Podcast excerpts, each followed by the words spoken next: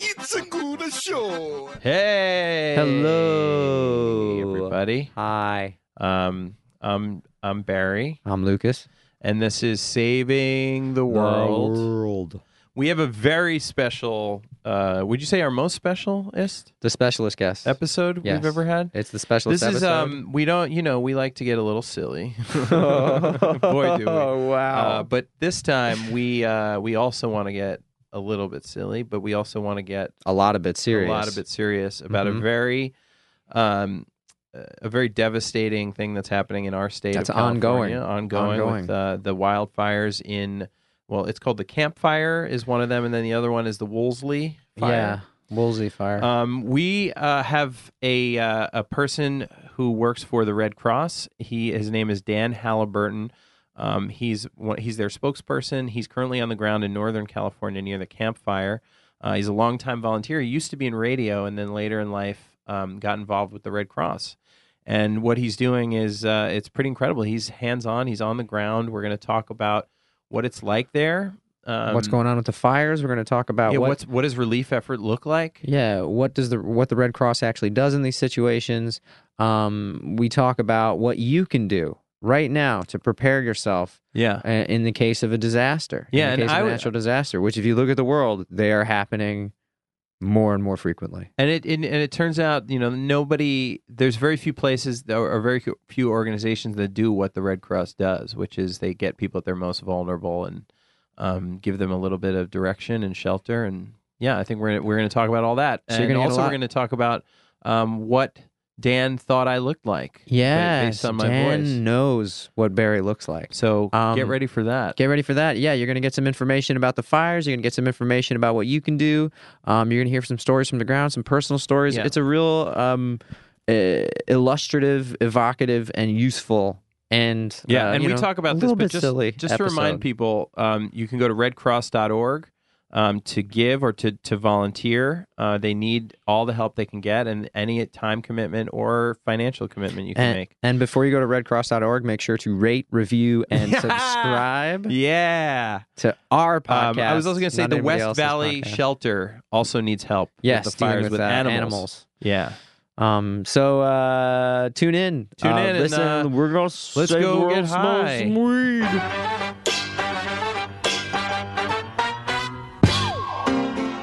Saving the world. with Barry Rothbart and Lucas Neff.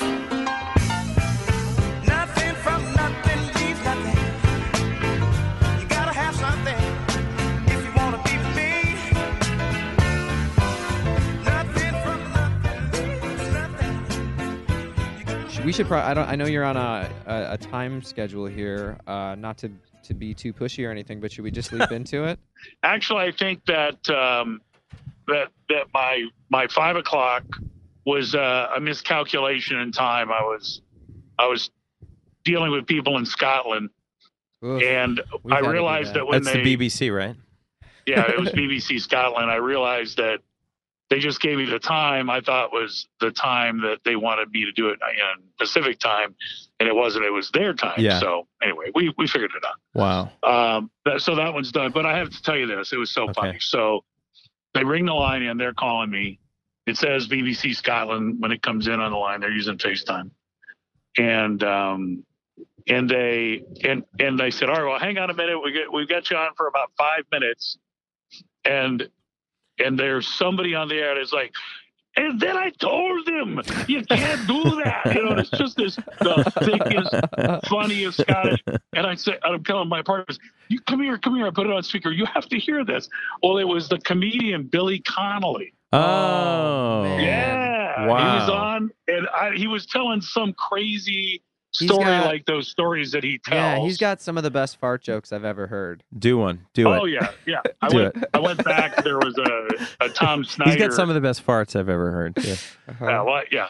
We're really, we're really there was a- starting off uh, Really, Yeah, highbrow. I'm here. gonna I mean, be. if you're gonna I'm bring gonna in Billy, fun. Billy Connolly, I'm gonna have fun with you guys, but but here's the deal. I want to just We're we're by the way we're for- rolling too, so we could jump right You're into this. Yeah. I mean, we'll, we'll, we can cut out anything you don't like, or we can start, right. start well, after anything. I, I like just want to. I, I want to let you Yeah, if you want to set some Checking some ground rules, yeah, yeah. If you want to, if if well, you have I any, just want you to know parameters. that you know it that um, I'm I'm glad to to you know keep things light with you guys. I, I certainly want to share kind of the experiences and things what's happened there, but we're not. I- I- we I wanna- certainly won't make light of anything that's happening yeah, to I anyone, to and really we won't. underscore that this is a uh, you know when you get to losing 56 people Yeah. yeah, uh, w- w- you know, and and just unimaginable conditions. It's uh, it it weighs heavy, and we we keep our spirits up, Yeah.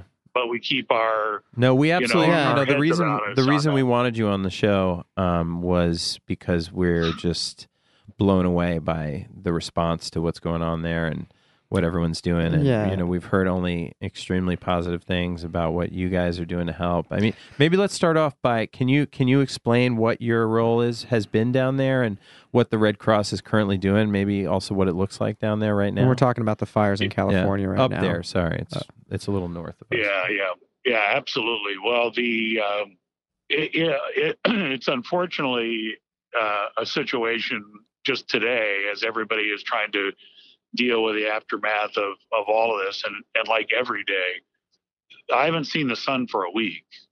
I'm t- I'm told there are buttes that are you know the areas where the fires are burning and where the towns are that burn, and you I've never seen one, and we're they're right out there. So I said to a local, I said, where are the where are the hills? Where are the mountains? And they said, oh, they're just right out there, and and you've never seen them, and you don't Wow. the sun is just a dim orange disk. I mean, like, you know, if you throw a blanket over a 40 watt bulb, that's about as bright as it is. And what area have you mostly been in?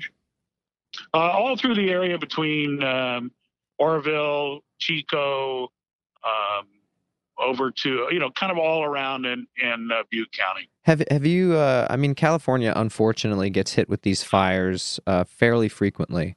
Um, I saw something Correct. that's uh, something that says that since 1929, sort of like the Malibu area, or or that sort of section of California gets hit with about two major fires every year. Um, have have you have you seen other fires uh, prior to this one? Would you say that this one, and, and if you have, would you would you say this one is different or similar, or how would you describe the current situation, the current fire situation?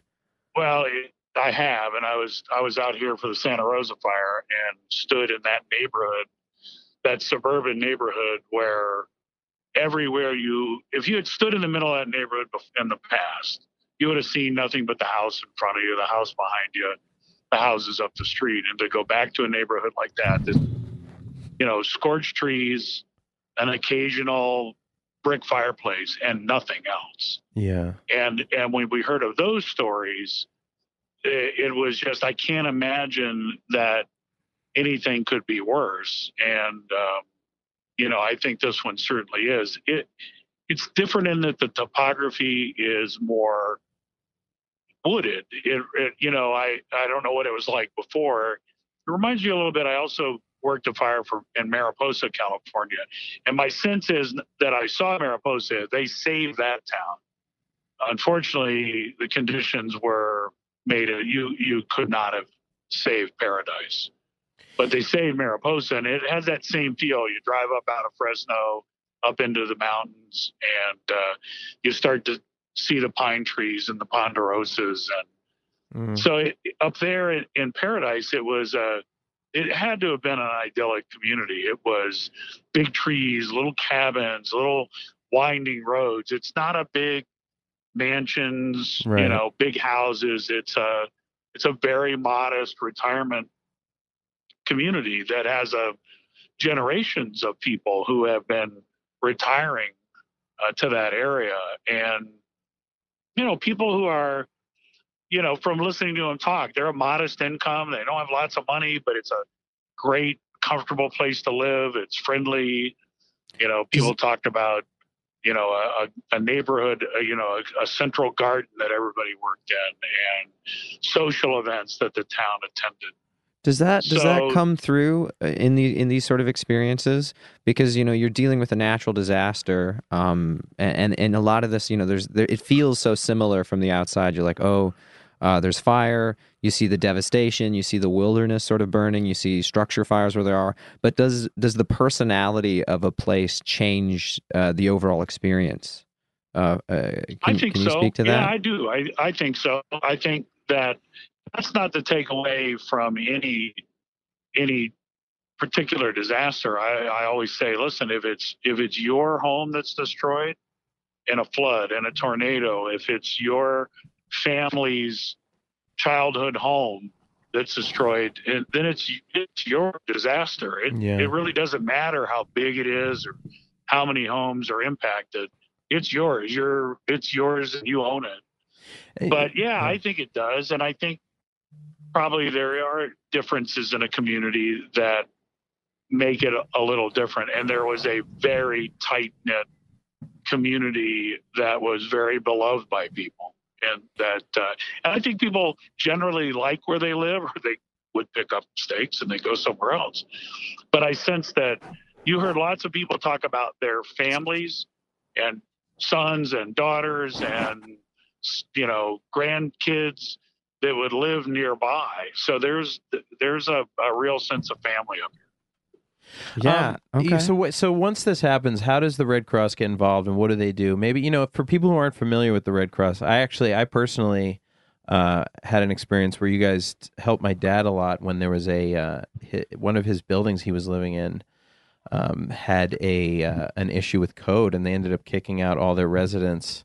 Um, and you guys helped him a lot, and I've got firsthand experience with what the Red Cross does. They come in and they take care of pretty much everything for people who are displaced, and uh, it was incredible. You know, everything from where where he was temporarily going to live to food. Um, and uh, so, for people who don't know what the Red Cross does, you know, maybe explain that, and then explain what you guys have been doing with the fires. Yeah, that, I think that one of the things that uh, people probably see that's one of the most visible things that the Red Cross does is is our sheltering operation. Um, I- there is no other entity in in America that's quite like the Red Cross in its ability to rapidly respond to the sheltering of people displaced by any kind of disaster, any kind of disaster. And we spend a lot of time recruiting, training, and unfortunately, we get a lot of practice at setting up and operating shelters. Sometimes they're really small. Sometimes we'll set up a shelter after an apartment fire uh, where the people can't be accommodated easily with either perhaps a hotel or, or you know, friends and family or other units in a building. Um, but we'll or but we could set up a small one, or we could set up one. We set up a, a shelter in Dallas, Texas, where I live, for the people who were fleeing Hurricane Harvey, and you know, and and we could shelter five thousand people, and you know, other shelters in the in Houston after Harvey that had fifteen thousand people in it. So Like a you tent, know, it- or what? What is it? What's the shelter? a, a, a wide range. Generally, no, it's not. It would be, you know, uh, facilities like convention centers, Yeah. you know, school auditoriums, community centers, all all of which have been pre-surveyed by the Red Cross, you know, and and inventoried for their ability to meet the needs of people in an evacuation and and for sheltering. do, And we you, probably ought to make a little little differentiation between evacuation shelters and you know a what more is a more traditional shelter like with hurricanes and the and the hurricane zones they have evac centers evacuation centers and they're just simply a safe building to go to they don't have really any supplies to speak of they're much more uh, temporary. yeah. It's sort of like Yeah, a transitional sort of You- shelter. You go there, you wait out the storm, storm's over, you head back. And that generally works pretty well. Some of them Yeah. are ready to transition to a full time shelter. So there's a lot of time spent on what where a shelter will be because we want it to be in a safe place. We need it to have certain meet certain criteria. yeah. And then I think the thing that we do is we make sure people get there, and that's really job that we're doing here in in the uh, for the folks of Paradise and their surrounding towns is Yeah. That's such a know, huge give- thing controlling uh, population flow to these to the these centers in a safe and timely fashion. It seems like that's a huge part of the the issue. I was just reading this morning about uh, how difficult it was for the town's authorities or for California state authorities to make the decision uh, when to evacuate and how full scale that evacuation should be um, based on you know issues that had arisen in previous disa- in previous fires, where you know there's road congestion, there aren't always safe routes, um, Right. and and you know they don't always want everybody on the road at the same time. Is is there is have you found there's a winning formula uh, in your experience for getting people safely out of a disaster area? Well, I think that probably illustrates kind of the, if you will, the, the, you know, sometimes I call it the patchwork quilt, because all of, you know, if you think about a patchwork quilt, all the things on it are kind of different. It's not a, it's not just a checkerboard. It's different sizes of fabric and different kinds of colors, and and it's really that to me always was a good analogy for the, for the way we work. So, you know, you you've got the Red Cross, you've got the county, you've got the state you've got you know a variety of governmental agencies and and participants that are handing off and handling different parts of all that equation. And they all kind of work in concert. And you know they and, and they do so under a lot of pressure with a lot of rapidly changing conditions With people who are terrified. yeah, they were. Uh, I mean, I've talked to so many people that were told the most horrifying stories that you could imagine. You know, uh, I mean, I like them, liken them to, you know, uh, in an action movie. You know, one of those movies where, you know, you see the the hero drive down the mountain from a volcano, super volcano that just exploded. And there's fire and flame everywhere. Well, the difference was this wasn't a movie; it was real. Yeah. uh, Speaking of that, um, like I, you know, I, I imagine, uh, you know, a, a- after something happens at the, you know, a, on the other side of it, you know, people always have sort of like a few moments that sort of become the story of that event. You know, like when I was like, oh, this is, you know, when the fire happened. This is this is the story of the fire that I would tell you. Like these are the things that occurred that I'm like, this is this is to me is the story of the fire for me. Is there when you tell people about this fire? um, what would your story be right now? Like, what would what what are the things that you'll be like? This happened, you know, like I can't forget this, or There, there are so many of them. The story about, and then some of these stories I've just heard from other people. So that's the retelling, right? yeah, Let me tell you one that I that first came to mind that was a retold story, and uh, of uh, and we'll we'll have to go back and and you know see if it quite happened the way it did. But a a a, a guy with a Toyota pickup truck who rescued wave after wave after wave of people off and kept going back to save more and, and going back to a hospital where they evacuated it and uh, just kept going back. You know, stories about a elderly couple in their 80s who drove down the mountain separately because they had lost one another with, you know, as the woman described it, just I drove my by the such and such church and it was in, completely on fire and I went by this tree and it just exploded like a like a bomb and then you know there were f- flames on on either side of me and then people will people I didn't even know come up to us and yeah, I want to show you something and they bring their phone out and show you the video as they Oh. drove in the car.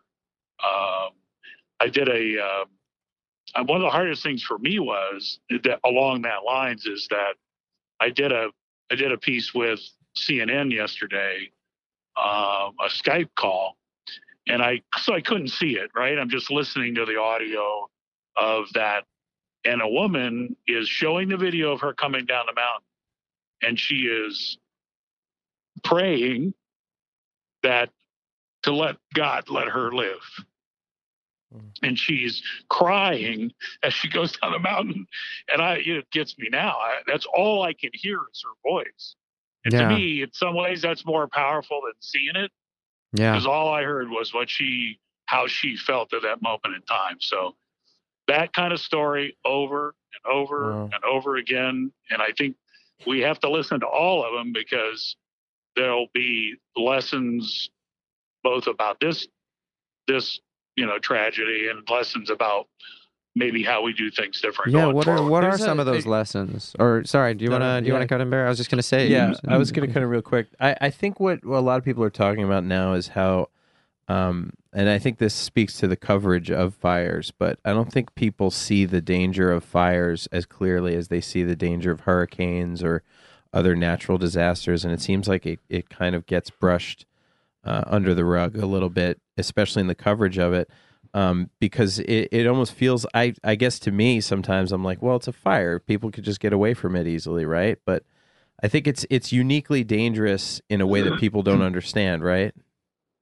There was a, a story we also heard about a woman who was evacuating her home, and as she decided that it was time to go, and you know it, it had come on her, you know, you know, in a in just a in a moment, that as she was leaving the front door, the back of her home was had burst into flame.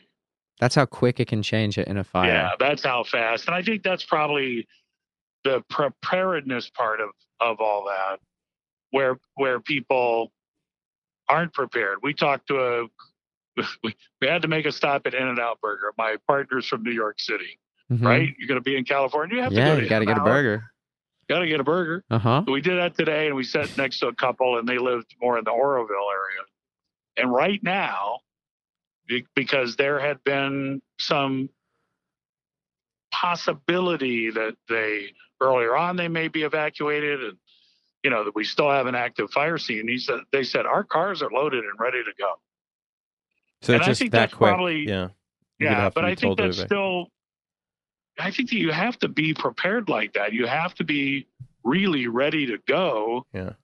And that's not as as criticism to anybody, but I it is something that Red Cross preaches, and I'm going to use that word with with deliberateness. Preaches to be prepared, to do the things to make you and your family ready Are there are there some things out. you can think of right away that, that should be at the top of everybody's list?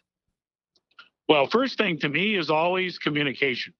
Well, I'll go back. The first thing you got to make sure is you got gas in your tank.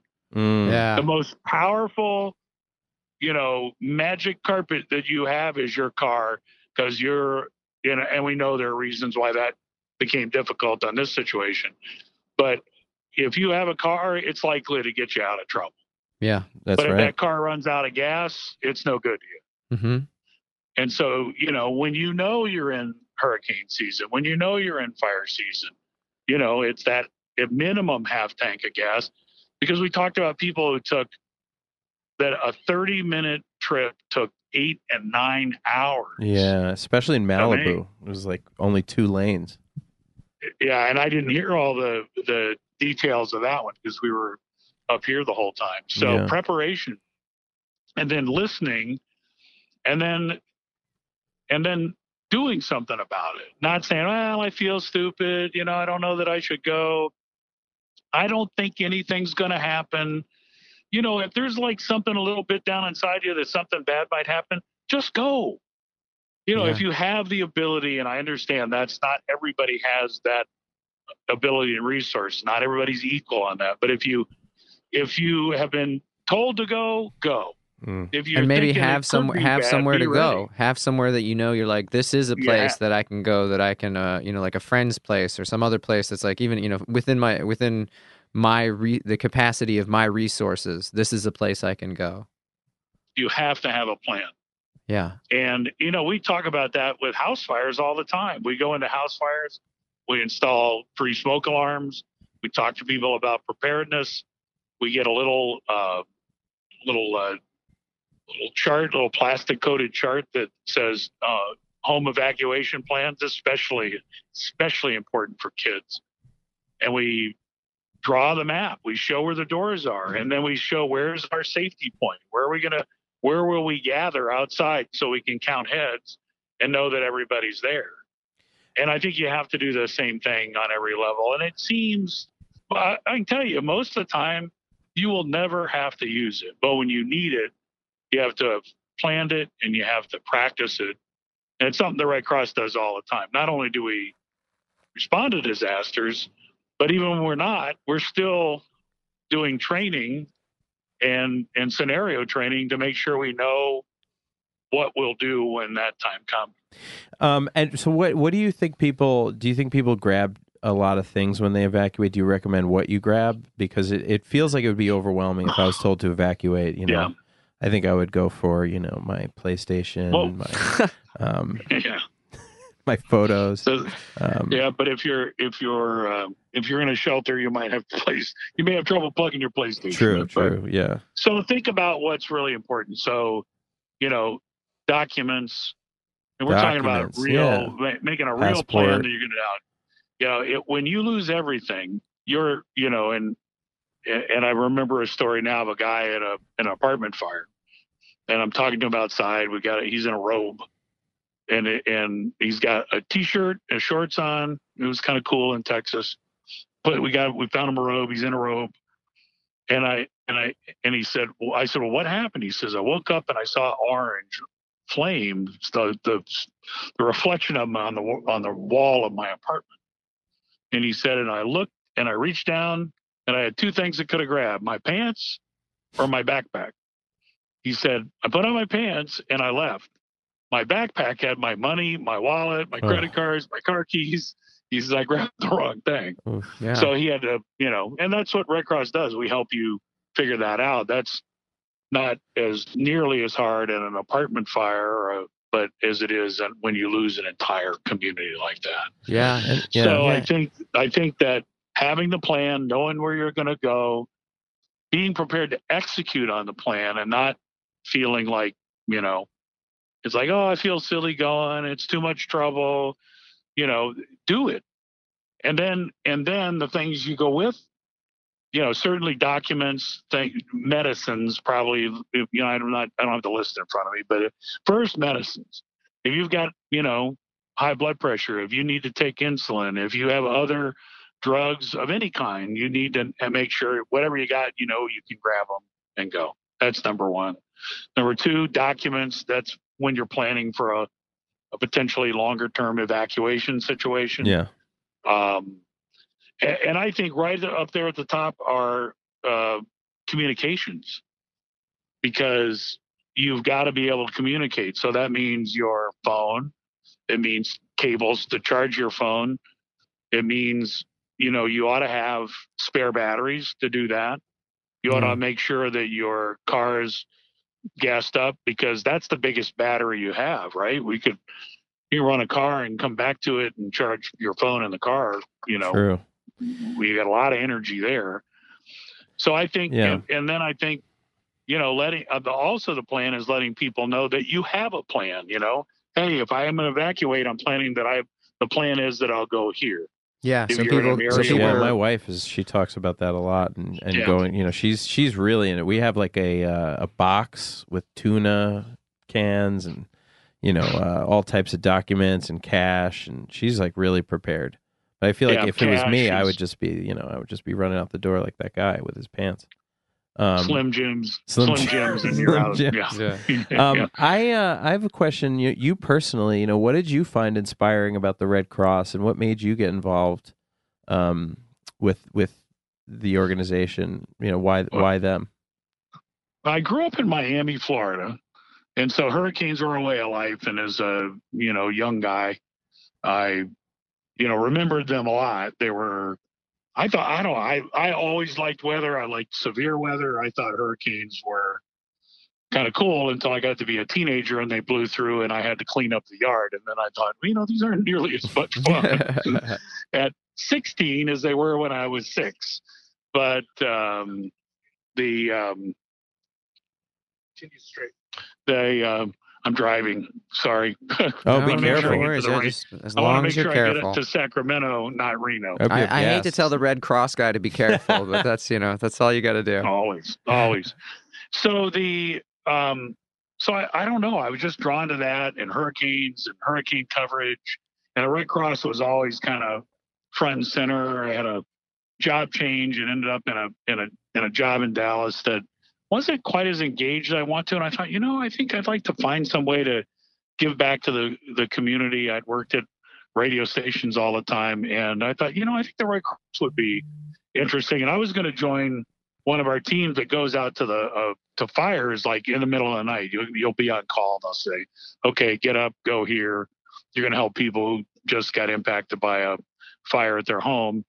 And but then they figured out that hey, wait a minute, he's a radio guy and he uh, he knows about marketing, communications, all that. So I I got involved in the public affairs team, and and the I didn't. That was kind of the usual stuff you think, but the thing that I didn't know that I would have the opportunity was to be the person that got to hear so many people tell stories that meant so much to them at a time when they were really having their very worst day. Yeah, they're Yeah. most devastated and vulnerable, I imagine. Yeah, that Yeah, was that I was my experience of it too. It's like you're talking to someone who just has no idea where to start. Yeah.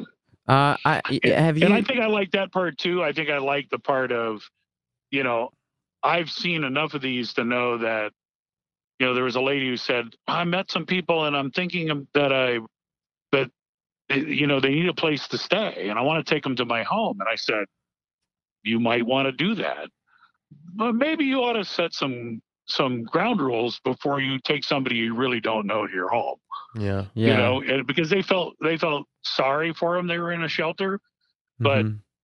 you know, and would you rather stay at a, at a home and sleep in a regular bed? Probably anybody would. But I, you know, so I like I like that helping people go through decisions like that. She said, "Oh, I never really thought of that." I said, Yeah. "Okay, there." you are you sure are you'll make a bringing strange you are bringing strangers into your house, and it is important to uh, carefully measure what that relationship is going to look like, even in a in a virtuous a moment of virtue. You know, I think it's important exactly. to fully uh, investigate and understand everything you're getting into.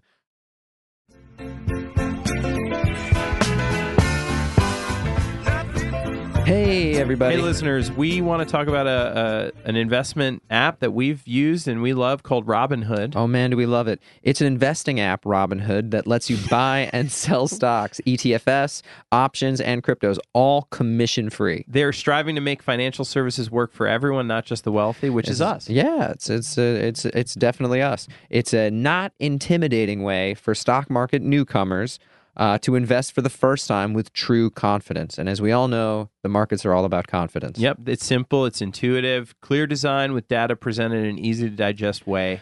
Um, we've used it, we love it. I Yeah, I mean, a big thing that I dig about it is that there's no Apple. commission fees. no Yeah, commission fee. Yeah, you know what I mean? I hate the fact that everybody's nickel and diming you constantly, getting a little bit off the top, sticking their thumb in your pie. And with this, they don't do that. And they and they give you a really easy to use design because uh, I know when I think about the stock market, I barely want to get out of bed. But this is this gives you a uh, a place to trade in just four taps on your smartphone, right? So Robinhood is giving our listeners a free stock like Apple, Ford, or Sprint to help build your portfolio. You got to sign up at saving.robinhood.com. That's S A V I N G dot robinhood.com. Yeah, do it, guys. Do it. It's fun.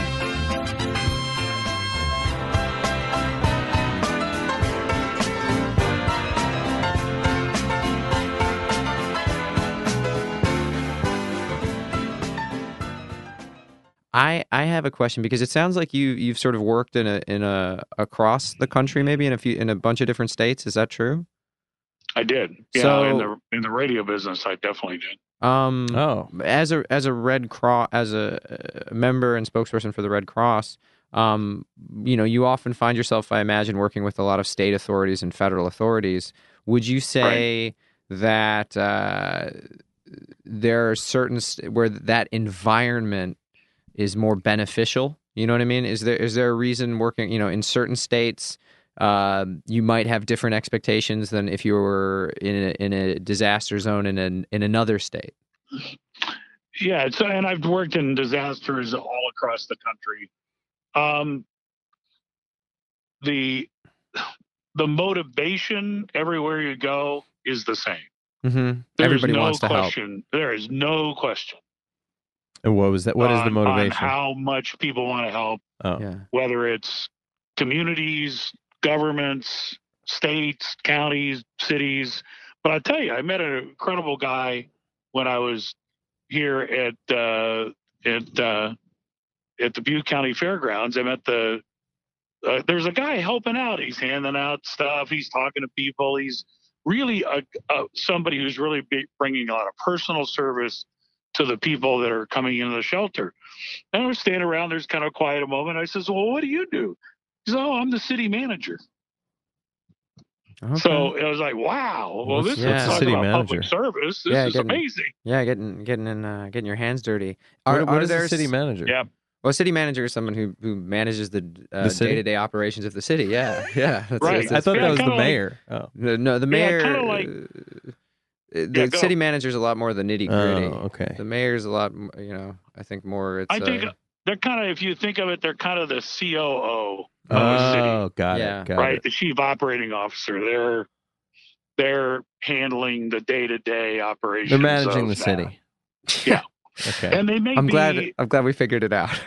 yeah, there may be an elected, uh, there may be an elected mayor, Yeah. but a lot of times their city manager form of government, they just Right. have they're they got a lot of power. Mhm. What does the Don't city know about manager that. make every year? I'm kidding. Um, but are there Yeah, are there know. states that you would say are better prepared or do things to better prepare themselves for these kinds of scenarios than other than other states? And and what is that difference? You know, I I I, I gotta fi- I gotta say I find them all to be hardworking, dedicated to it.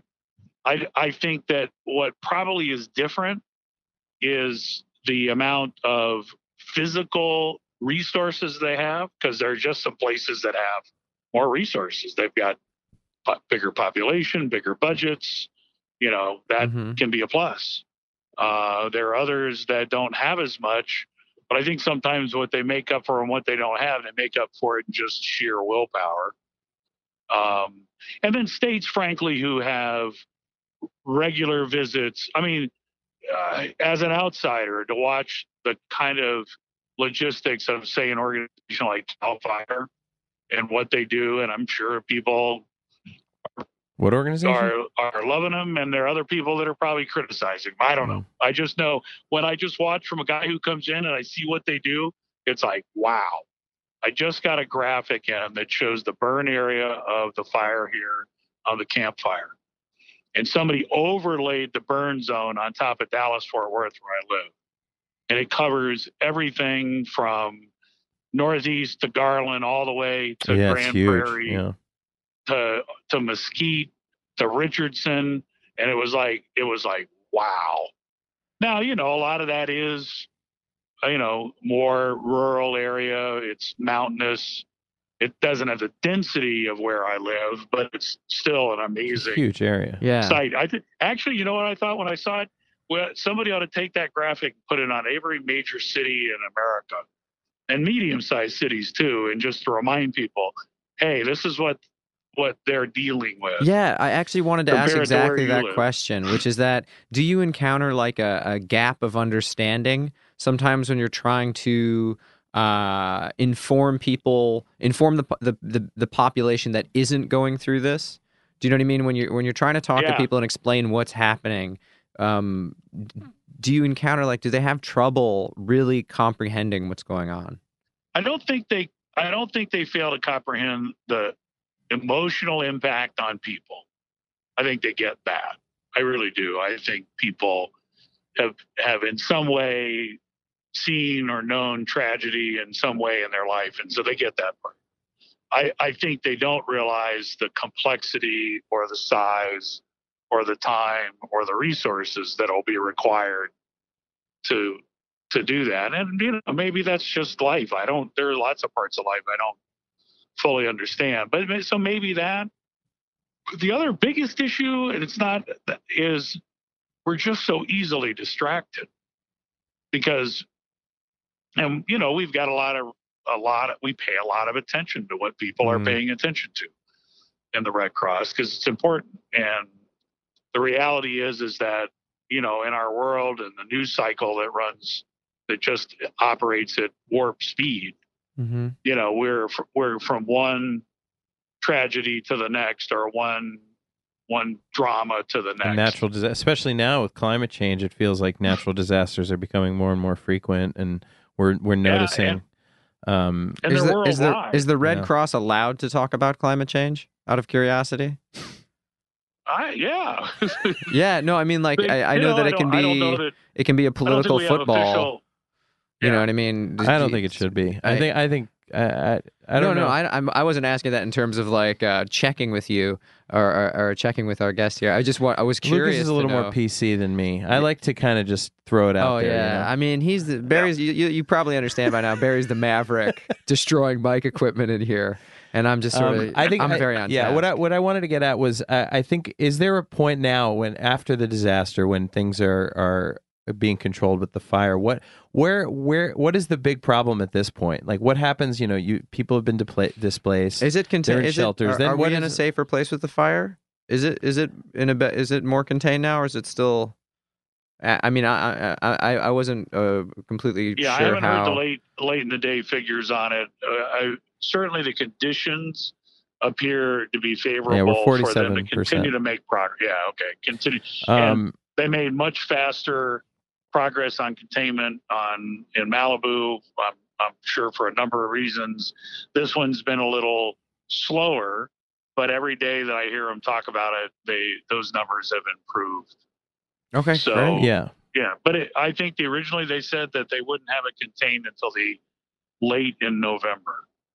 Hmm. Okay. I mean, yeah, that's Yeah, a lot. I I remember. I remember in changed, August the don't know. Mendocino or Mendocino complex fires, and there was like it was going to be all of August, just going. And, I, and I was like, well, at least we're done with fires for the year. Um, Yeah. But uh, Mm. i- i- is it? What I was getting at before Lucas came in, uh, I wanted to, I, I wanted to know, like at this point, because I don't really, I don't think I understand the relief effort, and I don't think a lot of people do. Like once people are displaced and they find a place to sleep that night, what becomes the problem, and what's, what do you think is the the major problem now? Like a few days afterwards, for with all these people who've been displaced. Well, we're we're still kind of in that. The I'm still in the the first earlier stage of where you got to shelter people and take care of immediate needs, because it just takes time for everybody to bring all of that together. I mean, just just yesterday we were still, the day before, is still seeing people reunite for the first time. You know, the missing the missing board is still a pretty long list sitting on a on a easel outside of uh, the neighborhood church in um, you know in Chico. Mhm. So you're you're still in that, and at the same time, one of the folks that I told you referenced earlier that made it down off the hill out of out of paradise, found each other, stayed in a shelter with us, reuni- reunited with family, and today they were going back into Gridley, the town I was talking about, where we talked about the the manager going back into Gridley, and and, and they had found a home to rent, and they were going to rent it. And I told them they call I, they called me the, their their family member called me. And I said, well, jump on it quick Hmm. because there's going to be a lot of people looking for a place to live, and then you'll have. So it, it really becomes a challenge in areas that don't have, um, you know, a, a more significant amount of inventory available for rental. So yeah, then you what? know, but Yeah. I think so. The Red Cross kind of, I want, I think you think of us in the earliest phases as we get people into the recovery mode. Now there's a lot of work going on between Red Cross, all of the the community partners, and then now you're starting to say, well, how how will our relief start to take place um, to help people wh- where they are in this in this phase? Right. And it and it just takes all it takes a long so you give time, them the right contacts you you set them up with places to not just after that you've given them immediate shelter to kind of figure out the next steps is that what i'm Yes. Yeah. And when we get into that that part that in the Red Cross vernacular we call casework, that's when we're bringing people in the system, understanding what their needs are, Wow. and kind of helping people with kind of a kind of a, uh, if you will, a, somewhat of a step by step plan. We can't can't do it for them, but we Mhm. certainly have a lot of experience in helping them understand You can advise the and, process. and, and yeah, and advise them. Yeah. Um. I, and a lot of other people do that too. We're not alone. I mean, Yeah. this is where, yeah, you know, the that patchwork quilt I told you about. It maybe it's like a virtual quilt, and different colors and different shapes happen at different times. It's just not static. It's always kind of moving yeah. because people's lives are moving. Yeah, you you spoke earlier about how difficult it is to keep people's attention in this sort of like uh, hyper accelerated news cycle. I said that too. Yeah. Um, uh, I, I remember Barry saying it, but I only cared about you saying it. Mhm. And, And I Dan, thought but, I uh, said that, but go ahead. yeah, I, But, I uh, referenced it beforehand. But it's fine. uh, it- it's immaterial what Barry does. We'll- we'll the look- main thing we'll is that you over it brought it up. Um, if there was one thing you could keep in people's minds, if you were like, "This is something I would hope that no one gets distracted from," you know, if it, what would it be? Mm. Is there something you Well, like? I- you know, Yeah, I, well, I think just keep, and it's easy to, you know, we all go on. We've got lives. We've got to figure out how it's our responsibility to keep our lives going day to day, family, kids, grandparents, you know, whatever is the things that are driving in your life, job, looking for a job, all of it. But I think it's just keep thinking back about that. If if if something like this has touched you if something like this really touched your heart there's different things that happen in in tragedies at different times that that will touch you more deeply than others. It just i don't know why it just does. But remember that whatever one you remember remember it come back to it. And what i tell people in a way because they'll always says well how can i help? Well you might do something that helps now. You might Yeah. give money. You might and, and most organizations who are responding to disasters, the first thing they need money is they got to pay for all the stuff that they bring to people. It doesn't come free. Some things get donated, but you still got to buy a lot. So, so money lets you move. It lets you move fast, and it lets you get things done fast. But I always tell people keep track of that that community that really where something about that really touched your heart, and then circle back to it because down the road they're going to need something that they don't even know they need right now.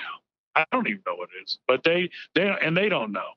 Yeah, know, it's maybe- communication. It's it's making sure your neighbors understand that you're there for them too, to talk to them. Yeah, Yeah, and, and you could be a them. long way. Away. You could be a long way from that. Yeah. But, Yeah, you don't have let's to be a say, I'm going to make it up. Let's say a town needs a laundromat, and because they've, you know, it, it, the one they had got knocked out. The guy who owned it isn't going to come back. You know, and somebody start, starts. I'm making this up, but it, they're make up. They have a. They're going to create a fund to put a laundromat in a town. Mm.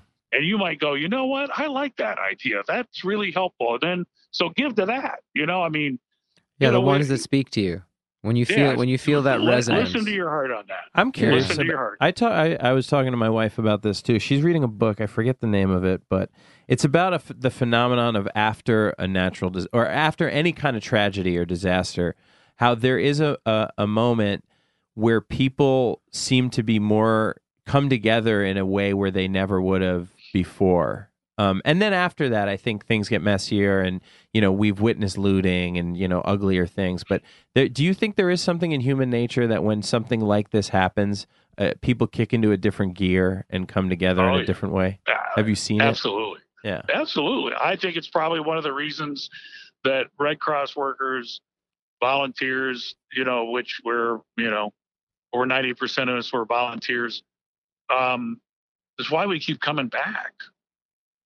'Cause- it, there's a, I mean, there's some challenging times, but there's some really wonderful times. And you see people hold the door for each other and be really nice to each other and just, you know, what can I do for you? When and I, and we all do it. I there was a lady at, in uh, Gridley I ran into her and she was fostering and she was living in the shelter a bunch of her cats, a dog, and other family members' cats. She had like eleven cats uh, from various families, and she was they're all set up in like a little like a little outdoor playpen that was all enclosed. That was they couldn't get out of it, and um, she was in a kind of a spot that wasn't good. And she happened to run into me, and we got her moved to a better area.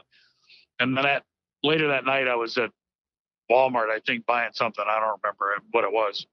And I and I walked by the pet aisle, and I just picked up a bunch of those little individual cat, uh, Mm, little cat food things, you know, little plastic. right. Yeah. And Yeah. I just went and saw her the next morning. I said, "Hey, just in case these guys get hungry."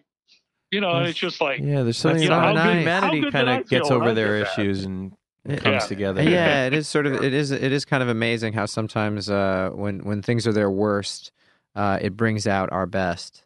I think that's kind of a nice. Yeah, I think a- a nice instinctually, I think there is something in human nature that does that. I I mean, I, it might just be an animal nature, like you know, sort of a circle of the herd, where you see like you know, uh, herd animals and social animals particularly protect the weak, protect the young, protect uh, Oh, well, the elderly. disagree. Yeah, I think Yeah. well, I think I'm right, but uh, uh, I think it's time. If it's all right with All you, we'd yeah, love to we're- do we're a gonna segment. Allow you to keep driving, but we have a quick segment that we always do with our guests, especially the ones we love. Mhm. Um, it's called Lightning Round. Are you interested?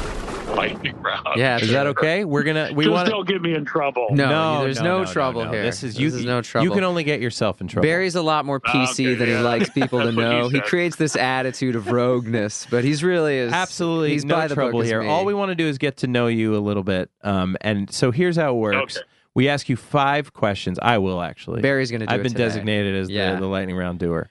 And so what we're going to do is ask you five questions. You wait till all five are, are are asked, and then you can start answering. You can answer them in any order you want.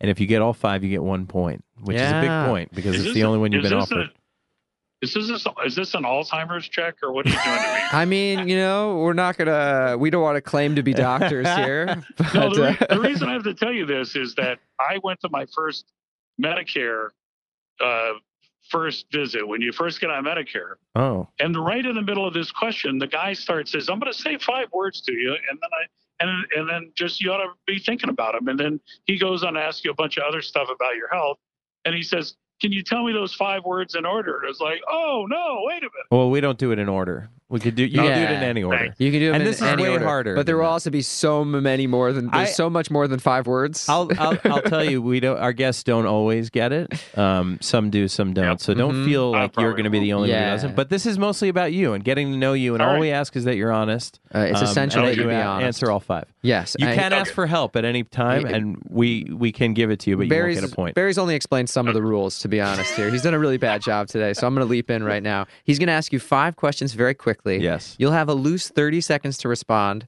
If at any time, if, if you you can answer them in any order, I think I said and all this. uh, if you can't remember them, you can ask for Okay. help from us. Yes. but you will not get points then. A lot of our listeners have, Okay. have wanted us to explain this more, so we're trying to, you know, we're trying I to do got- that I for think them. I got it. Okay, here we go. Ready? Yeah. I- I- Okay. Lightning round. Question Lightning one. round. If you could change one way the world views the aftermath aftermath of natural disasters, what would it be? Two, isn't it is is it crazy? There's no connection between the Red Cross and the Blue Cross, the insurance company. Am I crazy for mentioning that? Three, who's the most interesting person you've met only because you're involved with the Red Cross? Four, what do you think I look like based solely on my voice? Five, what's our problem, huh? Go. Tall, dark, and handsome. Oh, you were right about one of those three. I'm not going Uh-huh. to tell you which one. Yeah. President President Obama. Wait, wait. You who you met one? only through the Red Cross. Yeah. Yeah, Oh, yeah. I, I'm down wow. I met him in a shelter. What was he I met him in a like? shelter at a wildfire in Colorado. Not to distract you from the other questions, but what what was that like? It was very cool. Oh, I, is- I didn't I didn't have like a sit down with him, but it was it was an honor to be in the same room with him. yeah. And he works a re- he really knows how to work a room. Yeah, he does. I've also I've also talked to him and and and know him. So I uh, skyped with him once. no, Um, I have I have met him actually. So blue you and I Cross, share that. Red Cross. I think I think the Red Cross is blue in an alternate universe. Oh, Oh, like a but- color blind universe or something like that, where people see red differently. So there's no there's no connection between those two. Maybe they're both religious. Is that what it is? The cross. They started it's as emblematic of like Okay. I think help or succor. Yeah, Okay. the, but the the symbol for this kind of aid in the Middle East is a is a is the crescent. The Yeah. crescent. Mhm. Oh, Yeah, okay. So red crescent. All right. Yeah. Um, Do you- you have I'm two more. I know we One more. Sorry. Sorry. No, two What? more. Two, two more. more. The, I think the other, first one was something to do with what made the Red Cross. I need help on this. Okay. Go ahead. If you could change one way the world views the aftermath of natural disasters, what would it be? Um, one way they, that's a really hard one. Mm-hmm. Um, I think I'd like for them to to realize that that that a disaster really could hit them, because I don't think we think it's going to hit us. I think we'd Mhm. always think it'll be somebody else. So I think in the world, I think they got to realize it could happen to you. Oh, and I'm out. I, I don't like remember that. the other one. I'm just the other one, the last one was "What's our problem?" Huh? That's why I couldn't remember it. I doesn't make any sense to me. What's our problem? Whatever that means to you. Well, oh, what's you know, what's our problem is that we don't stop and listen, Oh, and which is why I missed that one. don't stop and listen. We got to listen to Yeah. these questions. That's great. You got them all Um, I, Yeah, I with a have little one, bit of help. So no, I have- no point. I have one extra bonus question here. Uh, it- how do you feel about Earth, Wind, and Fire? I love Earth, Wind, and Fire. I've seen them live in concert, and I love them. They're- It's one they're occasion when a little Earth, a little Wind, and a little Fire is real nice. Mm. Mm. That's that's exactly right. No, I love those. They're great. I, Great. is it- yeah, love Earth, Wind, and Fire. Uh huh. Okay, well, great. we have two Job final done. questions Yeah, before well, you get out of here. Jo- well, job well done. But first, does he get any? Does he get any points? No, Barry? no points. So for that. sorry, sorry, Dad. You get to But I will points. give you one point for everything you're doing for uh, California and the fires and this country. Um, so you are getting one point. And for that. honestly, I think it's ridiculous that you're only getting one point. So I'm gonna, I'm gonna, I'm gonna give you two extra points in Whoa, addition to that. wow. because we've what never you're done doing that. is incredible. We've No. had some incredible. We've had former presidents. We've had Nobel di- laureates. yeah, we've never done that. Yeah. Wow. Um. So you, yeah, we're gonna give you a couple extra points just because what you're doing is so is so great. So I Um, have to throw this. I got. Can I throw something back at you guys? Yeah. No, sorry, we don't have time. All right, Yeah, just we real have- quick. One, Yeah. One, one. I'm gonna. I'm. I just want to say thank you. I think one of the things that I always think that I love about when I talk to people who have been through a tragedy, and this is a lady I talked to yesterday, is that she still had her sense of humor. Oh, And so even in, in even in the face of loss, even in the face of you know tragedy that we're all feeling and and people are living through, the you know often was at the verge of tears, but she still had her sense of humor. I and I and I believe if we can keep our sense of humor even at a time like this, that really does make us more human. So I'll I'll leave you with that. Oh. And I think uh, that and I just- what makes us human. thanks. Is yeah. humor. Well, we have if if we can borrow you for the H U M. uh, borrow you for a couple moments more. We just have uh, a couple final final questions Lucas really does quickly. since I did so much of the heavy lifting. Yeah, Barry's pretty uh, pretty worn out. Uh, he's ex- he looks exhausted. I just want to. He's covered in sweat. he's just uh, he's he's in the throes of death. I'm still right on the floor for when that he hasn't moved. happened. Yeah, but um, one is just that, and I think you'll probably have a you can you can answer the Red Cross here. But if you have an organization or a cause that you think uh, our listeners would be wise to donate their time or resources to, now would be a great opportunity to mention it. And, It could be more than one too. it can be more than one if you've got a couple favorites. Uh, and then after that, uh, if you would just like to tell us uh, a, a reason to be hopeful, a reason that we could all be hopeful. So I think you may have said it with a sense of humor, but if you got a different answer, love to hear it. Yeah, no, I well, I think uh, you know, I, I I like to take care of four-legged friends as I take care of two-legged friends. So if you're going to help somebody else, I think it's helping. eh, You know, anything that has to do with animals. There were actually there was a whole there was a whole corral area we never got to it of livestock Yes. who were evacuated from the area or escaped and needed care.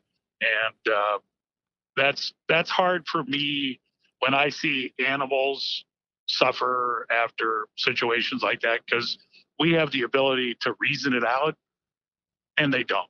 Yeah. They just feel it. So you know, What Uh, so, yeah, organization? Do you your- know an organization that's that's handling that, or or was there? Is there well, Was it there is unclear? one. There is one there. I don't have the number, but you can look it up. They're they're doing a lot of work in that area. Mm. They also need help in that area with small animals because they don't have big, large um, operations like Operation Kindness, like we have in Dallas Fort Worth, that are large and have more resources. So, yeah, keep your eye out for that because they're going to need some help on that. Okay, so if you if you uh, search probably animal rescue or a- animals I fi- uh, California yeah, there- fires, there's a lot of stories been, Um, being written about it. I think I think a quick search and you'll find it. yeah, use Uh, that Google. West Valley is uh, a shelter that I actually had heard of, needed a lot of help, and they were handling a lot of types of animals. Um, so at Friends of West Valley on Instagram, okay, and they've been posting uh, a lot about it. Great. So you can check there. You can check Yeah. online. Um, and then also, uh, just to, to leave us uh, with a reason to be hopeful, if if you got one.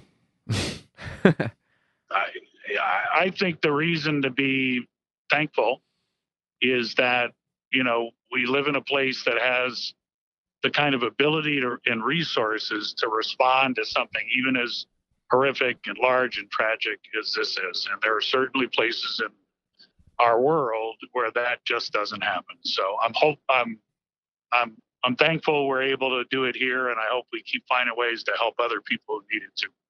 I just remembered one final question. How how can if people want to volunteer for the Red Cross, uh, what what types of uh, volunteer Oh, yeah. opportunities are Thank you. there? Yeah. hmm Uh, the best way to do is just go to redcross.org hmm and they'll, you'll see a section how to volunteer. And um, you know the the great thing about volunteering for the Red Cross, and I think it fits for a lot of charities, they're happy to have whatever time you can find to give. Yeah. hmm You don't have to like show up. It's not going to be your second full time job unless you want it to be. Um, so I think look for those opportunities. Redcross.org, great place to do that. And um, and and there's a lot of things in a lot of areas that might fit skills that you've learned in life that you can bring to the Red Cross and bring to others. That's great. Well, thank you so much, Dan. Stay, Guys, this stay, was a lot of. I, this was a I- lot I- of fun. stay on the line for. We're gonna let you you. go, but stay on the line for a couple seconds. Okay, cool. Uh, but yeah, uh, thanks so much. Uh, this is great. Now our audience is going to wonder what happens. yeah, as yeah, soon yeah. As guests Uh, go. uh, well, if you're a curious audience, we're just going to talk to him briefly about uh, stuff. okay. Yeah, we're going to keep right. in the mystery. No, Thanks, everybody. thanks everybody. Great show. Okay, Dan. See you. Uh, Um, Yeah, uh, it, it- we uh, normally record an intro for the show after we're done taping it. Um, Yes. Is there anything you would like us to include Yeah, we when have we introduce you? From from the person I emailed actually at the Red Cross, she gave me some of your just brief bio about what you do. So if there's anything beyond that, is uh, yeah, is the bio we've been provided to your knowledge uh, adequate, or is there anything else you'd like us to add yeah, in? I, or- I, I, you know, I don't know which one you got, but uh, I, here's the here's the here's the lineup for me. It's you know, longtime radio guy, lifelong lifelong life lifelong radio guy, uh, who uh, found the Red Cross later in life, and uh, it's given me an opportunity to to really pursue some interesting you know experiences. And and uh, in particular i'm doing a lot of video. And that's really been like a like a, a second aha. I wish i would have discovered this i, I guess it kind of fits with the radio thing but yeah, we can bring I that think- up. That's easy. Yeah. um, and Yeah. once again, thank you so Thanks so much. much, It was and such a pleasure talking. Thanks for what you're doing uh, Uh, for the fires Now, and how do everything. I, how do I find you where's the best place to find you guys you're on itunes Everywhere You're on you get podcasts. Yeah, anywhere Everywhere that your you like to get your podcast from, we're there, saving the world with Barry and Lucas. you know i used to work at TuneIn. Where? Uh, where? at TuneIn. Oh, okay. yeah Cool, cool, cool. I, I was the president which sounds a lot more important than the job really was Wow, I like that. I mean, you have a you have a great voice. Should you we know? tag you Oh, on thanks. Instagram when we uh, post it? Do you have a, Do you social Instagram media handle? or social media account yeah that we should? i'm just i'm dan halyburton on twitter i'm dan, Dan halyburton Halyburton. Great. Instagram it's, Awesome. and on Facebook. It's with the H A L Y. It's the good thing of having a weird Awesome. last name. Hey, Yeah. and and uh, if if you have a picture of yourself that you love, um, and want to send an email to Barry or, or, or make sure you have contacts to send it to, we usually create a graphic when the episode drops with a little picture uh, of the show's sort of uh, graphic mixed with uh, our guest. Um, sometimes our guests are, are easy; uh, they Yeah. have a lot If of you- if photos you get around to it, if you if you have it, if if you Yeah, want to take I the time, we can find get off the one. But if you want to send one to us, okay, that'd be great. Yeah, I'll go back. Wh- Whose email? You can was- use mine. I- I we were know- emailing already, so you could use mine. Okay. Yeah, Barry. just send it straight All to right, Barry. cool. Okay. All right. Hey Thanks, guys, Dan. thank you very Appreciate much. it, buddy. Thank Drive you. safe. It was a lot of fun. Yeah, Okay. drive Thanks. safe, and thank you All so right. much for all your All work. right. Bye bye. Bye bye. Thank you. Bye. Gotta have something. Wanna be with me.